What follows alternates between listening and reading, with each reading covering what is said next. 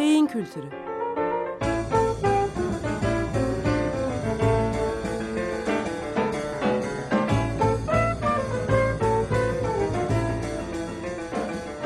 Tarihten, sanattan ve edebiyattan örneklerle beyin.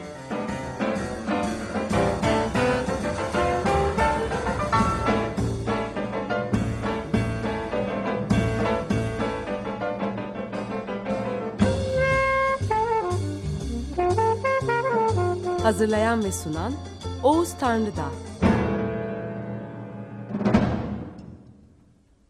Merhabalar efendim. Ben Oğuz Tanrıdağ. Yeni bir beyin kültürü programına hoş geldiniz. Bugün 27 Temmuz Pazartesi. Geçen programda insanların çok büyük bir bölümünde ortaya çıkan kalıpçı kategorik düşünme biçiminin mekanizmalarından söz edeceğimi söylemiştim. Bu mekanizmalar tahmin edebileceğinizden çok daha fazla sayıda. Sayarsak tam 36 tane. Oysa ki deneyimci düşünce biçiminin sadece tek bir kuralı var. O da ünlü filozof Baruch Spinoza'nın Yahudilikten dışlanmasına neden olan ve o tarihlerden beri kural olarak entelektüel düşünmenin ana mekanizması olarak kabul edilen Spinoza kanunu. İnanç, doğal ve kolay yoldan oluştuğu halde eleştiri ve inancın sorgulanması doğal olmayan ve sancılı bir süreci gerektirir. Kalıpçı düşünmenin ve Spinoza kanununa göre düşünmenin beynin altyapısından da söz etmiştim. Beynin farklı yarıları bu iki düşünme biçiminin adeta sözcüsü gibiydiler. Sol beynimiz kalıpçı düşüncenin, kalıpçı düşünmenin, sağ beynimiz ise deneyimci düşünmenin merkezleri gibiydiler. Sol beynin alışılmış kelimesel zeka ile sağ beynin ise duygusal zeka ile ilişkisi olmaları bu kanıları kuvvetlendiriyor. Ayrık beyin dediğimiz her iki yarının tıbbi nedenlerle ayrıldığı hastalarda yapılan deneylerde sol beynin bilse de bilmese de sürekli gerekçe uydurduğunu, inanılan şeylere sürekli olarak o şeylere neden inanıldığı konusunda gerekçeler ürettiğini, sağ beynin ise alternatif düşünce biçimleri arama işiyle meşgul olduğunu daha önce de belirtmiştik. Bütün bu deneyler ve gözlemler sonucu beyindeki altyapıdan türeyen iki farklı düşünme biçimi olduğunu, bunların birbirleriyle çeliştiğini ancak yarılar arasındaki bağlantı nedeniyle beyinde bir tür denge durumunun oluştuğunu ama her kişide bu dengenin farklı ölçülerde olduğunu söyleyebiliriz. Aynı zamanda belirtmek gerekiyor ki bu düşünme biçimlerinden biri yani kalıpçı düşünme biçimi öbüründen yani deneyimci düşünce biçiminden edinilmesi çok daha pratik ve kolay olan düşünce biçimidir. Çünkü bu şekilde düşünebilmenin en az 36 tane gerekçesi ve yolu vardır. Başka bir ifadeyle inanmak için en az 36 gerekçe olduğu halde inanmamanın yolu tek bir şarttan eleştiriden ve irdelemeden geçer. Bunu hemen beyin mekanizmaları açısından düşünürsek, kalıpçı düşünmenin altyapısı olan sol beynin gerekçe üretmekte öbür beyin yarısına oranla en az 36 misli hazırlığa sahip olduğunu da söyleyebiliriz. Ne demek istediğimizi biraz daha açalım. Hazırlıktan anatomik ve işlevsel bakımdan detaylanmayı kastediyoruz. Bu detaylanma anne karnından başlar ve ilk göstergesi beyinde dil için farklılaşmadır. Dil, mantıksal ve matematiksel bir işlevdir. Dilin esas görevi, yaşanılan olayların algılanmasına ve açıklanmasına yönelik gerekçeleri bulup izah etmektir. Bu bakımdan sol beyin sağa nazaran her zaman baskın kabul edilmiştir Üstelik bu beyinde erkeklik hormonu reseptörleri de sağa nazaran daha da fazladır. Bu da tek yanlı davranma konusuna hormonal bir e, temel sağlıyor diye düşünebiliriz. Erkekler bunun anlamı erkeklerde ortaya çıkar. Erkekler kadınlara oranla daha fazla neden sonuç ilişkisine yönelik düşünürler. Bu özellik erkeklere avcı toplayıcı geçmişlerinden kalmış olsa gerektir. Bunların sonucu olarak erkeklerin kadınlardan daha fazla kalıpçı düşünceye ve inanmaya yatkınlıkları olduğu söylenebilir. Şimdi kalıpçı düşüncenin gerekçelerine geçelim. Bunlar inanç doğrulama eğilimleri olarak da adlandırılabilir. Doğrulama eğiliminden önceden var olan inançlara destek veren, doğrulayıcı bulguları arayıp bulma, çürütücü bulguları ise göz ardı etme ya da başka şekilde yorumlamayı kastediyoruz. Hata yapmayı değil, kendimizi doğrulamayı severiz. Beyindeki mantıksallık sistemi doğrulama eğilimleri yönünde çalışır. Bu işi sürekli olarak yapan sol beynimizin ön lobunun dış yan tarafıdır. Bunun yürütücü şebeke olduğunu daha önce konuşmalarımızdan hatırlayabilirsiniz. Önceleri bu bölümün genel anlamda mantıksal, matematiksel çalıştığına inanılırdı.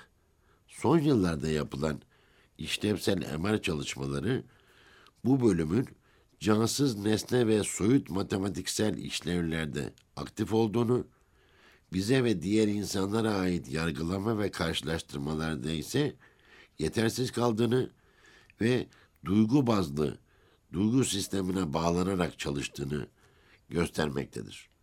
Bu ne demek oluyor?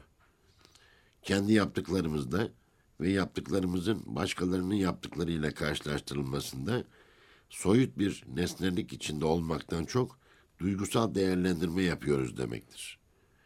Yani birisi hakkında bir değerlendirme yaparken iki iki ile çarptığımızdan ve sonucun dört olduğunu söylemekten farklı bir işlem yapıyor beyin. Daha önceleri bunların hepsinin aynı beyin bölümü tarafından yapıldığına inanılıyordu. Evet, yani iki kere ikinin dört olması gerçeğini ya da genel anlamlarla ilgili, genel ifadelerle ilgili bilgilerin doğruluğunu, örneğin ülkelerin baş şehirleri, eşyaların ne işe yaradığı, soyut rasyonel bölümü değerlendirirken, yaptığımız bir şeyin doğruluğunun değerlendirme sırasında bu bölgede kayda değer bir aktivite olmuyor. Beynin duygularla çalışan bölümü aktifleşiyor. Dolayısıyla bu mantıksal değerlendirme olmaktan çok koruyucu, savunucu bir tepki biçimi oluyor. Araştırmalar ayrıca doğruluğuna kesin olarak inandığımız şeyleri savunurken sol beynin bu bölgesinin aktif olmasına karşılık doğru olduğundan emin olmadığımız halde bir şeyi doğruymuş gibi kabul edip savunmamız sırasında sağ beynin aynı bölgesinin aktifleştiğini gösteriyor. Şimdi kendimizi doğrulama eğilimlerine daha yakından bakalım. Bunlardan birisi sonradan bakış eğilimi denilen bir eğilim. Bu içinde yaşadığımız şartlar içinde geçmişle ilgili olarak taşıdığımız düşüncelerin haklı olduğunu gösterme amacıyla geçmişi yeniden kafamızda kurgulama eğilimidir. Bu kurgulama iki şekilde de yani geçmişi olumlu yönde yeniden kurgulama ve olumsuzlama yönünde yeniden kurgulama şekillerinde olabilir. Bunlar dışında zihnin geçmişi olduğu gibi kurgulama yeteneği zaten yoktur. Çünkü zihin içinde bulunmadığı süreçleri olduğu gibi kurgulayamaz. Zihnin ne geçmiş ne de geleceği somut olarak değerlendirme yeteneği yoktur. Geçmişi anlamamız için tarih bunun için vardır. Bilim kurgular ise daha çok geleceği anlam yönünde ve bizim anlamamız yönünde veya bizim anlamamızı istenen yönde işlev görürler. Tarih vardır Ama bugüne kadar herkesin kendi bakış açısıyla yazdığı bir tarih vardır. Dolayısıyla geçmişte olanlarla ilgili bilgilerimiz hangi tarihsel kaynağa baktığımıza göre değişir. Tarih tek yanlı ve yerel anlayışlarla yazıldığı sürece de bizim geçmişi kurgulama faaliyetimizde devam edecektir. Burada büyük tarihçimiz İlber Ortaylı'nın tarihin bilimsel olarak anlaşılabilmesi için farklı kaynakların çapraz okunmasının gerekli olduğu önerisini hatırlatalım. Tarihin çapraz okunması demek, kısacası tarihte taraf olanların bir olay ya da dönem hakkında yazdıklarının peş peşe birlikte ardı sıra okunması demektir. Bu yapılmadığı sürece geçmişi istediğimize göre ya olduğundan daha olumlu ya da olduğundan daha olumsuz değerlendiririz. Yani sübjektif değerlendiririz. Genelde insanoğlunun zihin çalışmasını modelleyen bir evrensel bir özelliktir bu. Sonradan bakış eğilimi bu anlama gelir. Demek ki geçmişle ilgili bir değerlendirme yaparken yani tarihi yeniden kurgularken tek yanlı bizim tarafımızdan yazılmış kaynakların okunması bizde olumlu ve olumsuz kalıpsal düşüncenin gelişmesine yol açıyor.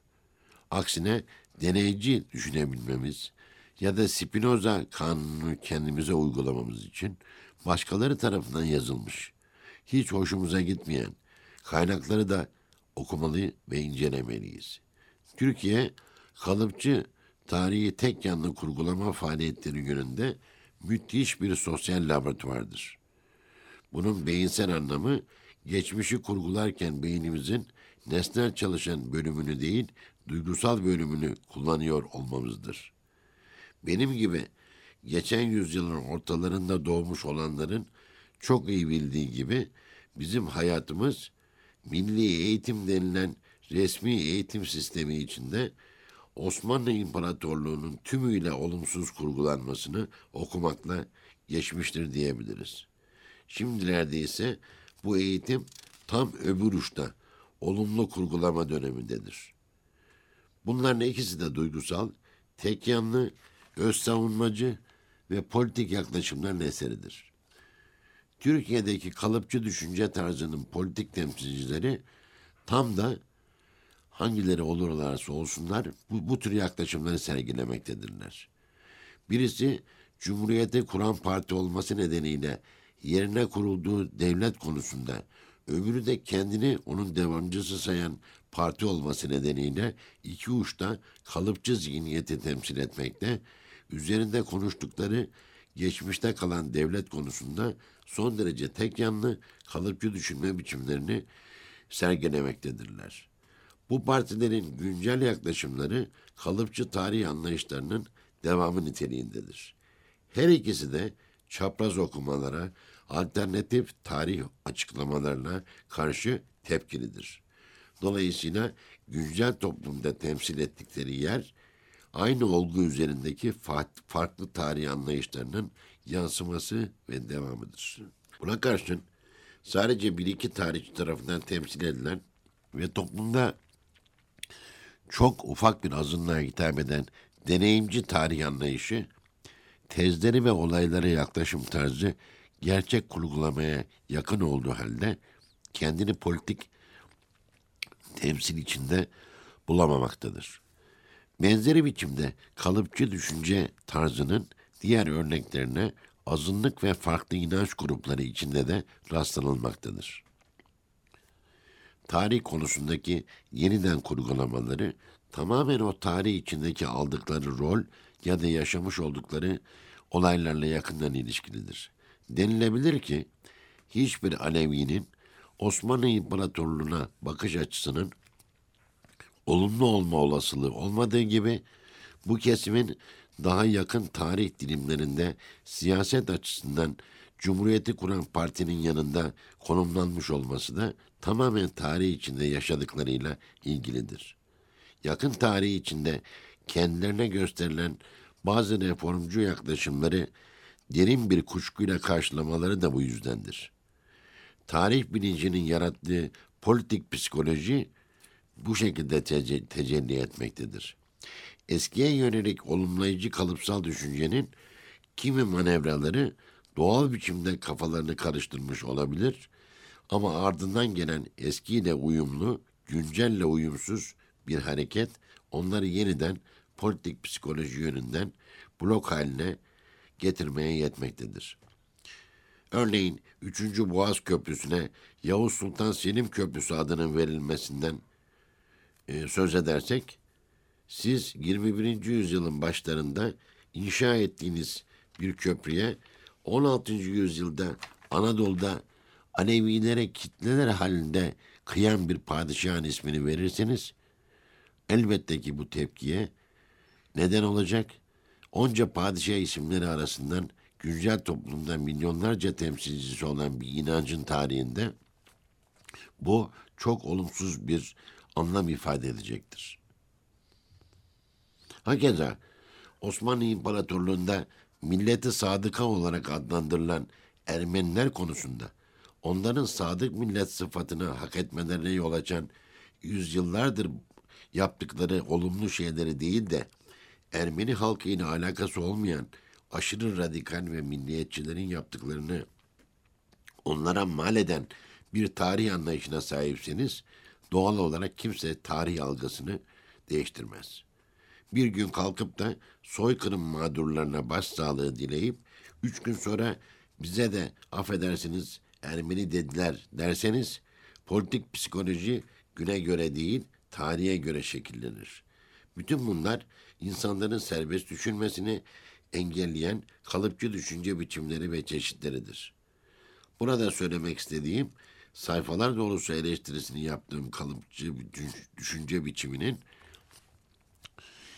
tarihle yakından ilişkili olduğudur.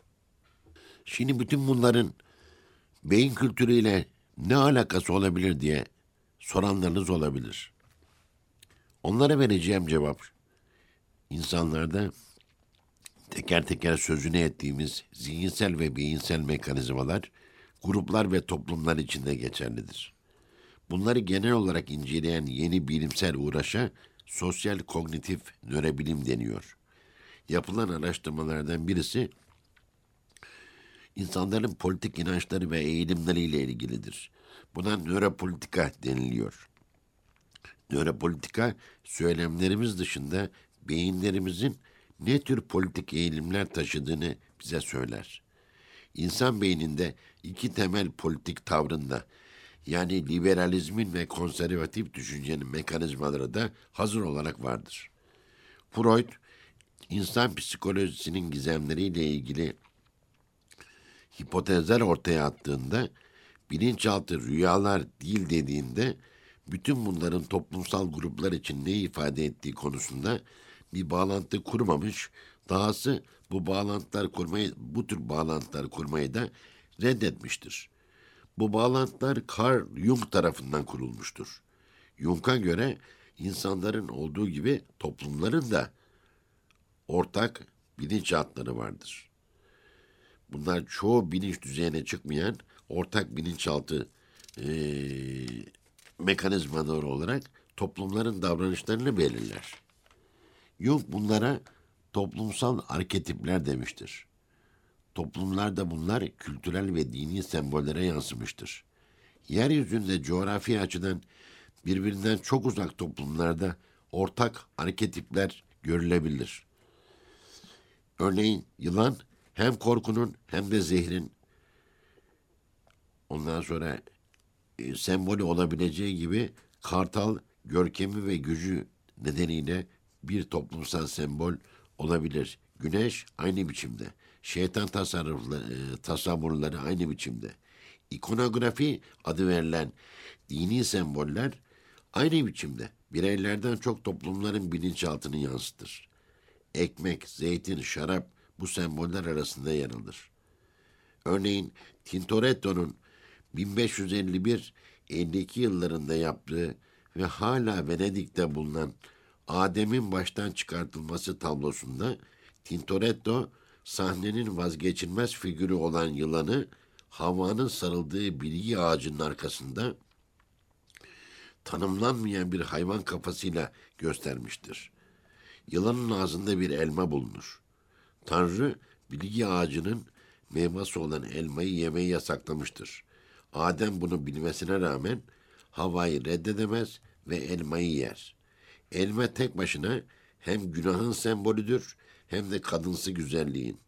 Bu arada bu türden çok sayıda örneğin içinde yer aldığı Bilgi Üniversitesi yayınlar arasından çıkan Zerrin İren Boynu Delik tarafından yazılmış bu resim neyi anlatıyor ikonografi kitabını da tavsiye ederim.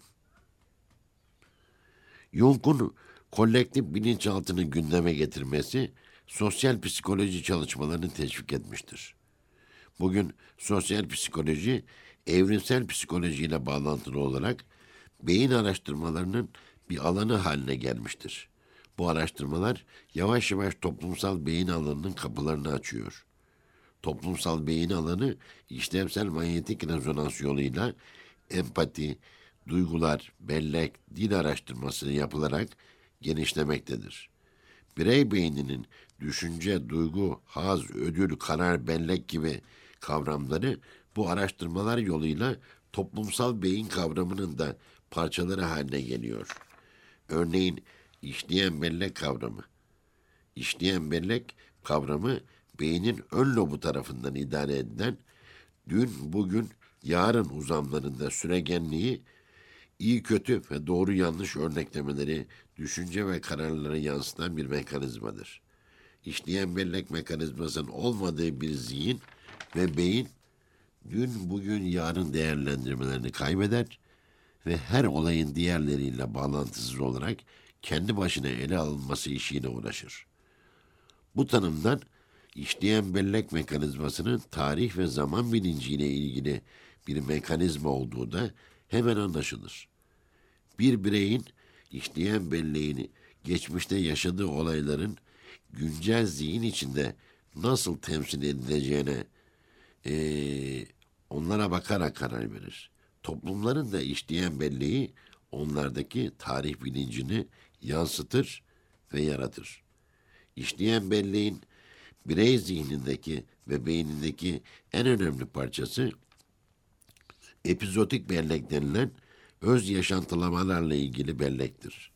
Epizodik belleği kaybolan bir birey kimlik ve kişilik referansları ile birlikte hayatın kendisi için diğer insanlara nazaran ne mana ifade ettiği konusundaki bilincini getirir.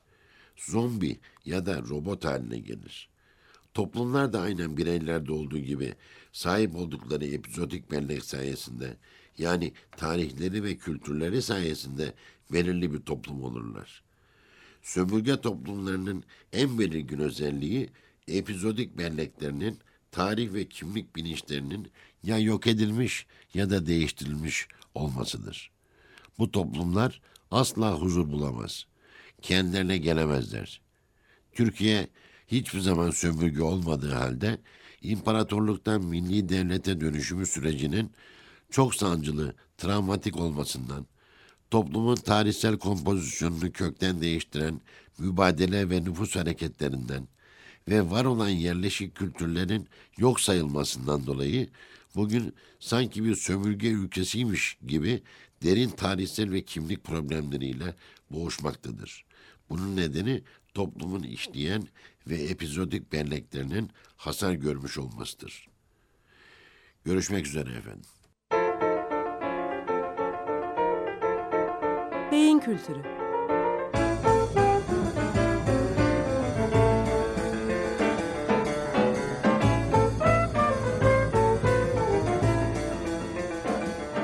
Tarihten, sanattan ve edebiyattan örneklerle beyin.